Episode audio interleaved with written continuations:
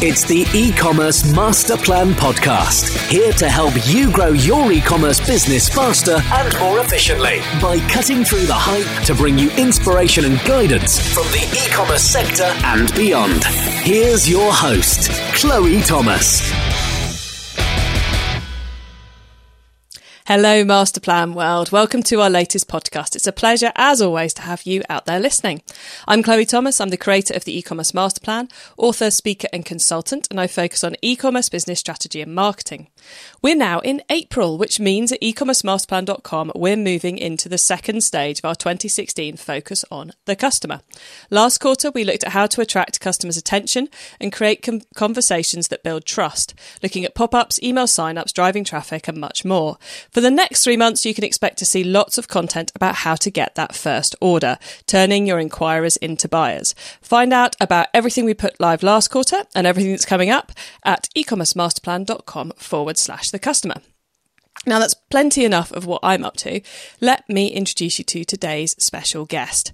Tanya Heath is the creator behind Tanya Heath Paris, a bricks and clicks business designing and selling the world's first adjustable height shoe with removable heels. Uh, ladies, please stick with the podcast and don't immediately run off to find out all about that and what it looks like. You can do that afterwards. Um, after four years of designing, the product went live in 2013, and they have now sold over 12,000 pairs of shoes and 28,000 pairs of heels. Hi, Tanya. Hello. I've just given our listeners a very quick overview of you and your business and where you are now. So, how did you get started off in e commerce? Well, it was very natural for us. So we started an e-commerce. Well, the first the first iteration of our our e existence was actually a, a website which described what we did but didn't sell anything. However, at that time, luxury businesses were reluctant to enter e-commerce. So at that time you had Net-a-Porter, but if you looked at Celine, Vuitton, Yves Saint Laurent, etc., uh, you know, different French companies, they weren't selling online. From our perspective, that seemed ridiculous for several reasons. One, as a new brand, we didn't have access to you know multi-brand stores or french department stores. So we had to find a way of getting our product out there. Number two we didn't have a whole lot invested in bricks and mortar points of sales. So from our perspective we weren't getting into any notion of channel conflict or eroding any previous investment by by starting to sell online and then at the end of the day, you know, we're a modern technological company, and it seemed to be, you know, completely hypocritical to say we wouldn't sell online. So since we had absolutely nothing to lose, everything to gain, it, it was a natural conclusion for us.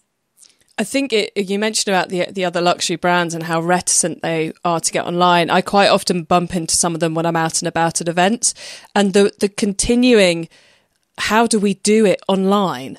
It's a it's a real fear factor for the you know the established long term established luxury business because they built such such um such a presence and such a feeling. They really struggle on how to do that online. So I, th- I, think it's interesting when you come into the space fresh, it's the obvious way to go and it gives you a level above them because you don't have that fear factor, would, would be my impression of the area. I, I think so. I think from a luxury, you know, a, a handbag, so if you're paying for, and I won't name names, but if you're paying for what's essentially a plastic handbag that's selling, and I'll, I'll speak in pounds or in euros, you know, selling for about 2,000 euros, 2,000 pounds, um, you know, they're spending a lot of money somewhere else that's not necessarily on the product. And a lot of that spend is on the stores to give you the full luxury experience. So I, I can understand their their unease. And then the other thing, which I think they're very they're, they're terrified of is having their designs copied because a lot of their products have low barriers to entry. So it, it's easy to knock off that handbag. And now the counterfeiters have become excellent. So I'll see counterfeit Hermes. Um, I, I, I, won't say who's wearing, but I, I, I, literally cannot tell the difference.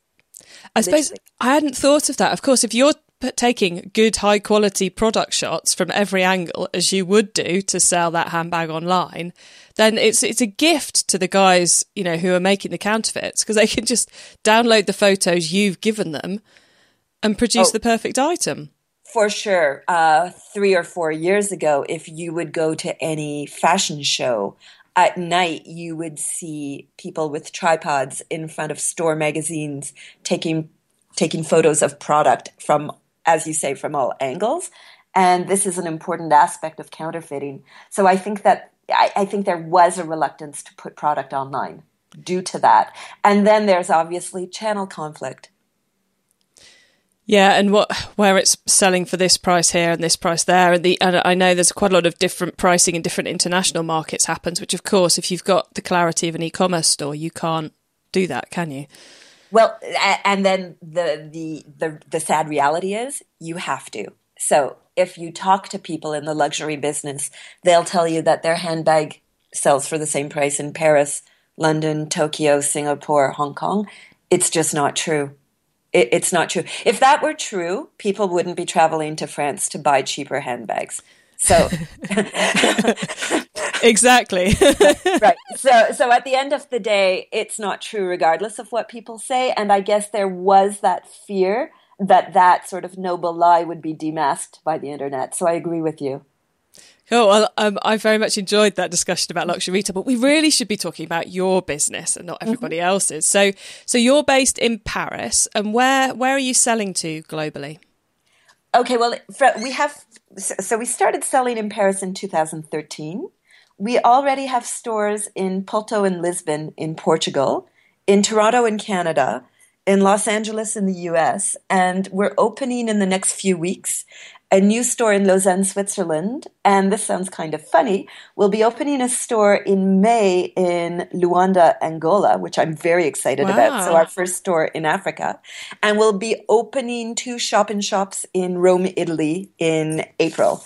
So those are our physical points of sale. Um, and then from a internet perspective, we have the corporate site, which you, you know, if, if we wanted to talk about dissatisfaction, which is selling globally. So we can take an order from Timbuktu and make sure that it arrives. Um, that site is currently being redone. But there's also different regional sites which will gradually come under the Tanya Heath umbrella. Okay, so that's then that's for the consumer sales. Mm-hmm. Mm-hmm. Cool. And in terms of boutique sales, we don't sell that way because our offer is so disruptive from a shoe store's perspective. You know, you need to have heel walls and you're selling a lot of references that your average shoe store isn't accustomed to dealing with, that we actually prefer to have branded Tanya Heath points of sales. So, do you have any physical retail presence that's not your own stores? Are you in any department stores or anything? We're not in any department stores. We have done a pop up store at Galeries Lafayette Haussmann, which was very successful. And I would certainly be willing now to do either a pop up store, again, with a different department store, or to open up a shop and shop or a corner. I don't know what you would call this in the UK, but I would be willing to open up a little Tanya Heath boutique within it within a department store. I think probably all the words you use make sense in the in the UK. We might also use the word concession. Okay. but very much a branded managed with by your people. not just branded but i would have to be able to uh, you know to control the sales team because our shoe needs some explanation. In fact buying our shoe is less like buying a shoe and more like buying a cosmetic product. You know the saleswoman has to explain to you how it works and show you how to click the heel and show you how to remove the heel. So it's quite an involved process so that brings us on nicely to the product because we said in the intro that you've sold 12,000 pairs of shoes and 28,000 pairs of heels, mm-hmm. which means you're selling at least two pairs of heels for every shoe. So what's yep. what's the what does the customer usually kind of buy into with the product? What's their first tends to be about their first purchase? the first purchase in, in fact if you ask me what my real business is my real business is i sell black pumps so the first purchase is a very nice pair of black pumps What's crazy is the second purchase is also often another pair of black pumps, uh, but with a different style. And then only with the third purchase do you start getting into a sandal or a low boot or a high boot. Uh, so yeah, we sell a lot of pumps.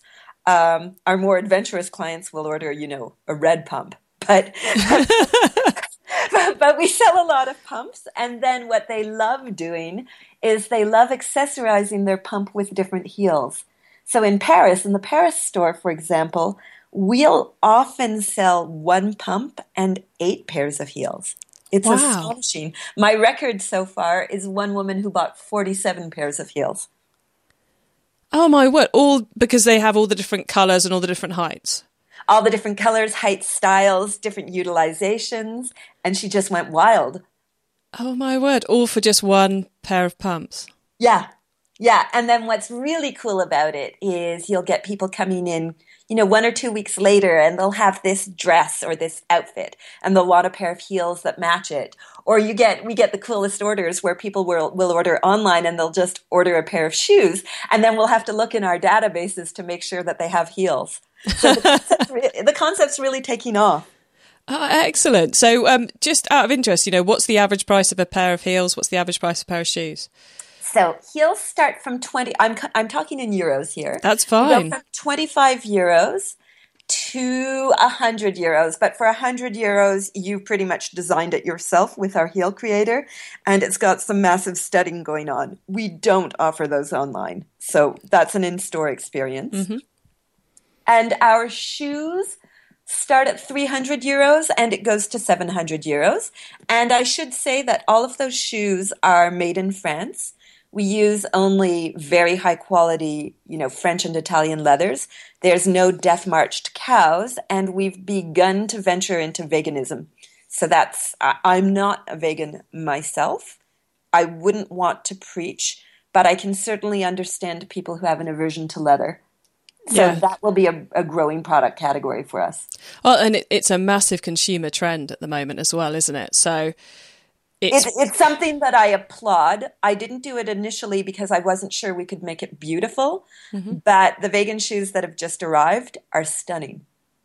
so. Are you using a fake leather on those, or are you doing it with silk or something else? No, I haven't found a fake leather that satisfies me, Yeah. so we're doing it with velvet. And the reason I'm comfortable is if you look at fall 16, 17, velvet will be a massive trend. Ah, so you're managing to combine two trends to solve a problem, which is an attractive pair of vegan shoes. Yeah, yeah. If if the reason it took me so long to offer that first pair of vegan shoes is I couldn't make it look beautiful and I couldn't make it look in French you would say qualitatif. I, in English I'm looking for the word. I couldn't make it look luxuriant or Yeah. appealing or enticing. Now we can. It wouldn't have, st- have stood up next to your other shoes, basically. Right, and I don't think you know. I don't think that vegans, just because they have you know maybe a tighter notion of morality, I don't think they should look like hobbits. I agree. I agree. Your morality shouldn't affect what you're able, you know, how you're able to present yourself. Exactly. Okay, so uh, what's the platform you're selling on? Are you using a Shopify, a Magento, or have you got a bespoke site going on? So at the moment, we're using Drupal. Um, and now we can come into my advice for everybody else in the world. So, number one, do not use Drupal. number two, I see zero interest in custom developing your site. Um, and we are in the process, so it was initiated a month ago, of going towards Magento.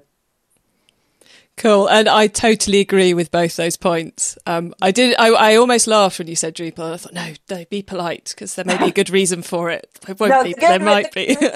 The good reason for it is is that a lot of my friends are hardcore techies mm-hmm. and they work with highly transactional trading sites that you know that have requirements that my site doesn't doesn't have at all and they simply gave bad advice. And you can quote me on that. I hope they're listening but but based on the right on their knowledge, at least they weren't trying to give you bad advice. I expect. no they're still friends Good. so, um, what led you to choose Magento? Were there any particular reasons you went for that rather than anything else? Well, it's business considerations. So, as I mentioned, we do have some regional websites, which I'm more or less happy with, but mostly less. Um, and now we're entering a brand building stage in the company. So I'm harnessing everything under tanyaheath.com. However, I have to let my regional partners have a certain amount of autonomy. So, for example, um, we have a point of sale. Oh, sorry, I forgot to mention we have a shop and shop in Chile. Uh, they're in summer when everybody else is in winter, for example. So it would be inappropriate that a Chilean customer arrive on a beautiful boot it would be better for them to arrive upon a, a sandal. So yeah. we have to let people manage content and visuals in a way that's coherent with their local conditions. We have to let them be able to present their stock, once again, that's coherent as per their local conditions. So we had to find a way of having one corporate umbrella to give our customers a unified Tanya Heath Paris experience, but to give our regional activities the ability to do what makes sense within their region. Yeah. So that was the first consideration. And then it has a lot to do with other applications that we're using. We want better tie in um, and we want to get rid of them mostly. And then finally, if you asked me before I'd asked my friends for advice, my way of saying things is it's better not to reinvent the wheel and it's better to go with something that, you know, mostly everybody else is is using because I don't think at the end of the day that my considerations will be so breathtaking. Yeah, yeah, I, you couldn't have put it better than I try sometimes to put it myself. I thoroughly agree with you. Um, so, uh, are there any particular widgets or plugins you're going to be putting into that Magento site, or is it a bit early to be exploring those areas? We're still at um, the definition stage. So now we're at the stage where we're working very closely with our web agency. I follow that. So I fo- follow that on a daily business basis, and I haven't seen anything yet. Yeah, it, it's often as you get further through the process, either there's something blindingly obvious at the beginning you need to plug in, or it's as you get close to live to solve a problem, or it's you know three months, six months in, you found an issue, and it becomes a good way a good way to solve it. So. Yeah. So Tanya, yeah. how's you've obviously you've got the, the web guys outsourced. What's the rest of your team looking like? How many of you are there? Well, we do have an internal web person. So she's the interface with the web agency team. Mm-hmm. And she's, you know, oh, we were asking why I was moving from Drupal. Partly it was pity for her. You know, I thought, I, I, just had to look at her and her life was pure misery. So, so, so that yeah. was certainly part of my reasoning. The rest of the team are all designers. Um, so everybody has a double uh, back, uh, educational background. They have a design background and they have a business background. Uh, because I myself have a bit of a business background, and I go insane if I can't have a, a, a sort of a conversation that I can understand. So that's necessary for my sanity, the business mm-hmm. side, and then the design side is necessary for everything we do, absolutely everything we do, whether it be photo design, web design, product design, or just giving clients advice on what they look better in. Yeah, Okay, cool. And do you have any marketing people on the team? No, no, we don't because at the moment we don't yet have a marketing budget and we don't engage in any marketing. Wow. So so how do you so is is the the way you get generate the sales then is that all about the physical presence of the stores? It's all about blind luck. uh, so we we opened up the first shop in Paris nobody had ever heard of us. Because we're in Paris, you can get a few curious people who come into the store and then they'll write an article about you. Um, you can have viral effects. So, for example, last year we were chosen by the Huffington Post as one of the six best shoe brands in the world. That went wow. insane. I think that article was shared 8 million times. or just recently we were chosen by a website called or, or, or, yeah by, by something called brightside as one of the best inventions of 2015 once again a massive viral effect. So this has nothing to do with me so i have no lessons to give to anyone. I think it's just in recognition of the fact that we truly have an amazing product. Yeah, I, I, think the lesson is to come up with a great product, believe in it, and put the effort and energy behind it to get it out there and in front of people. I would suggest. Th- that's what we did. I don't know if there's a how reproducible that is, but that's certainly that's what we're relying on at the moment. I have a newsletter sign up where we have about 6,000 people signed up for our newsletter. And in that signing up process, I can get insights into how they heard about us and where they're coming from quite honestly, it's astonishing. I would say 90% of those people are coming from Facebook So I know we're talking about Snapchat and Instagram and in, in certain geographies, WeChat, but Facebook is huge for us. And then the other 10%, it's word of mouth. It's, oh, I was in a party, somebody took their shoes off and was showing us how cool your heels are. Yeah, and that's you know when you've got a product like that, you really want your customers to be showing it to other people because then you get someone coming into the shop or coming onto the website who goes, "I know, I know how it works. Give me it." Yeah, yeah. Well, that that's crazy. So clearly, people are looking at the website because when they come into the store, we're not on a very busy street in Paris. So most people, I'd say, for every five people coming into the store two to three are coming in because they've looked for us and they'll come in and they'll name the shoe and the heel by name. Wow. Yeah, I'm I'm stunned. And sometimes you'll get groupies. So sometimes people will come into the store just to Instagram me. so there's definitely some some good marketing going on there even if it's all by accident. Yeah, well, yeah, yeah, it is. It's sort of like uh, free marketing, or I guess, or digital marketing. Yeah. So, so Tanya, what do you think is the most awesome thing about your business right now? Um, from a personal perspective, what I love is I get to be a touche à tout. So in English, that would be, you know, somebody who gets to do different things. One mm-hmm. day I can be selling, the next day I can be designing, I can go to a factory, I can go to a store opening, um, I can talk to great people in the press, I can read the press. I like the diversity of my role.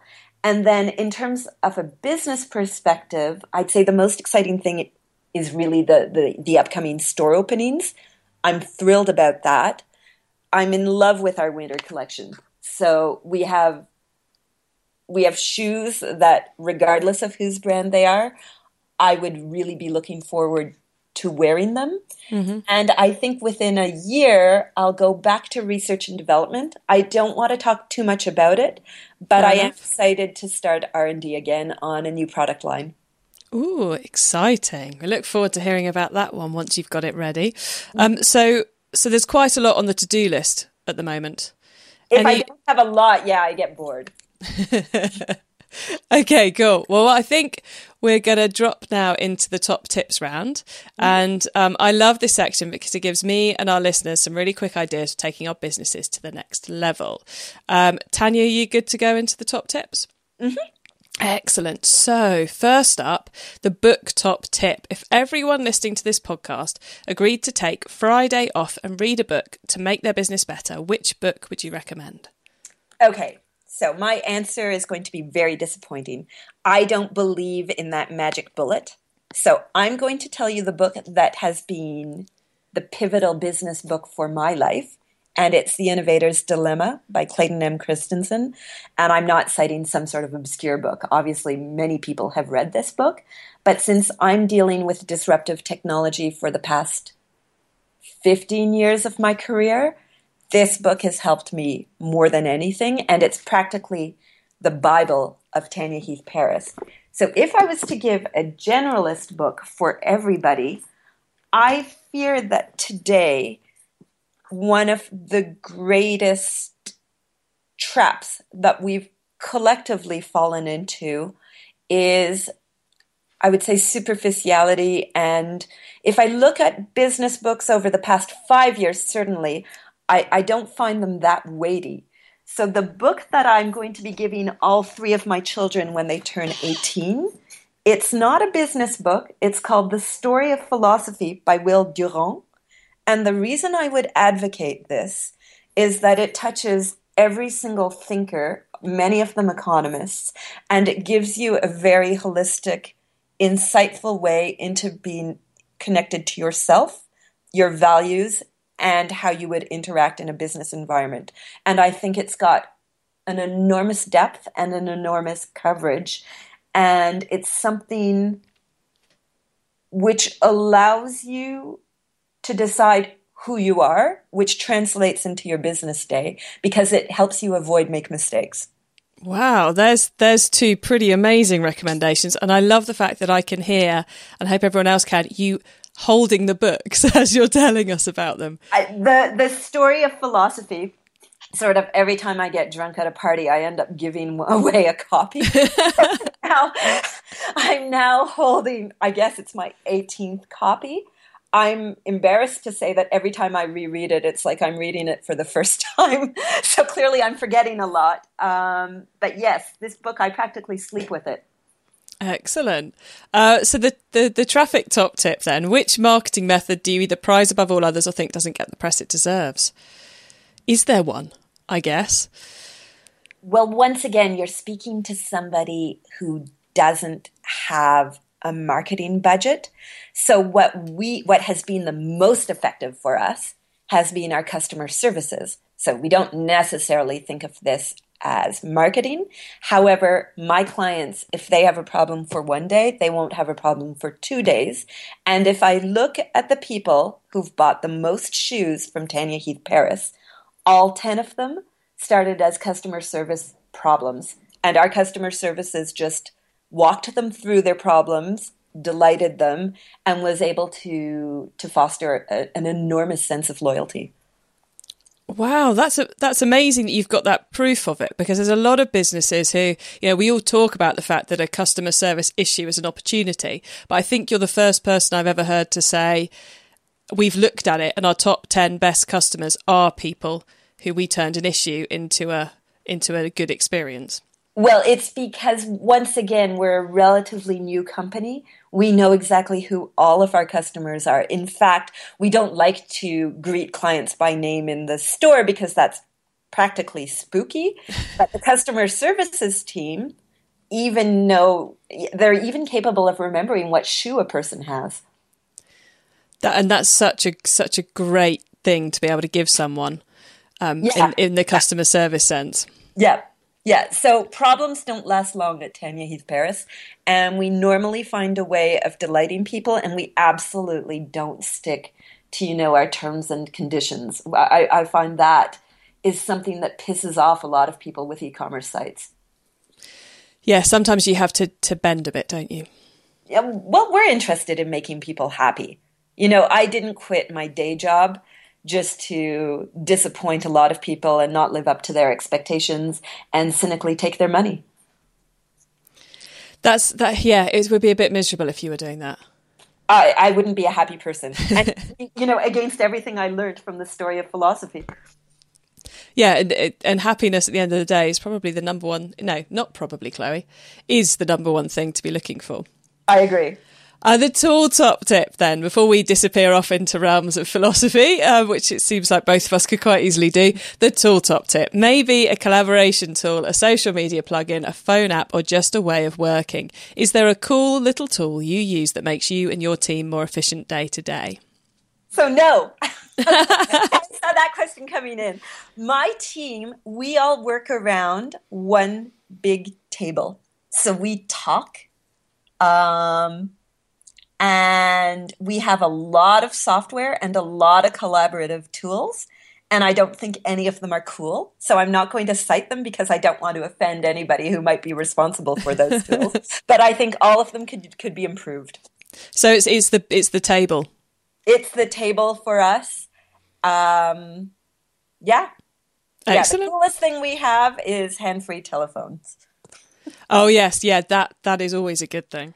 Yeah, but um, no, I wouldn't say uh, I wouldn't say at this moment that applications are living up to my expectations. Fair enough. So the startup top th- tip then, if you met someone this weekend who's thinking of starting an e-commerce business, what would be your first tip for them? Yeah, um, this and here I'm speaking really from the heart, from errors that we made. Assume right away that your business is global. So we did not, and I'm still paying the price for it, quite literally today. So that means, you know, make sure that people understand you can deliver internationally. Make sure that people understand uh, the product price quotes in their currency. Um, have your homepage in English. My homepage is in France. So if you land at Tanya Heath Paris, you land on a French page, even though we do have an English page. This is off putting to 90% of the people who would be visiting Tanya Heath Paris. So we lose, I'd say we lose 70% of people because they don't see that they can go into the English language site. So these were all massive mistakes. Don't underestimate the the tablet and the smartphone revolution. I absolutely believed that because our offer is complex, that people would still be taking their time and they'd still be in front of their PCs and they'd be looking at the attributes of the product. In actual fact, I have real stats on this. 37% of my purchases are made on a phone. So make your make sure your site is is mobile friendly. Um, so yeah, really make sure it's international. Make sure you're using some recognizable world language so that you're not losing losing traffic. And certainly, uh, mobile is here. Excellent pieces of advice, and thank you for the stats on that as well. Mm-hmm. So, Masterplan World, you can find those top tips and links to everything else we've been chatting about in today's episode by going to ecommercemasterplan.com 44. That's 44. Um, one final top tips question for you, Tanya. If your business didn't exist, which e commerce business would you like to be running? So it wouldn't be an e-commerce business per se, but mm-hmm. I'd be very interested in start and I, I, believe they exist i don't have the time to delve into it but i'd be very interested in putting 3d uh, data prints or plans on an e-commerce site so that people could start telecharging or downloading uh, cool ways of printing stuff at home Oh, that's going to be it's going to be such an interesting space as that one evolves. That's a space that fascinates me, and that's something that I would like to incorporate in Tanya Heath Paris. I can see in the next three years as the printers become more commonplace, people printing their own heels at home, and that excites me. So I, I think we'll be able to incorporate that within the Tanya Heath Paris brand. Um, but certainly, if I wasn't doing Tanya Heath Paris at the moment, I think I'd be quite into 3D printing. Cool. Um, Tanya, before we say goodbye, would you like to remind listeners where they can find you and your business on the web and social media? Okay, so we have a Facebook page at uh, Tanya Heath Paris. So that's for Facebook. We have an Instagram account, also Tanya Heath Paris. And our website is www.tanya, T-A-N-Y-A-H-E-A-T-H dot com. Excellent. And people will be able to find their local sites via tanyaheath.com. Yes. Excellent. Well, um, I'll add links to all of that and everything else we've talked about today in the show notes. Masterplan World, you can find those at ecommercemasterplan.com forward slash 44, or just go to the website, click on the podcast tab, or use the search box. Tanya, thank you for being on the e-commerce masterplan podcast today and for being so generous sharing your stories with us. Thanks very much, Chloe, for having me.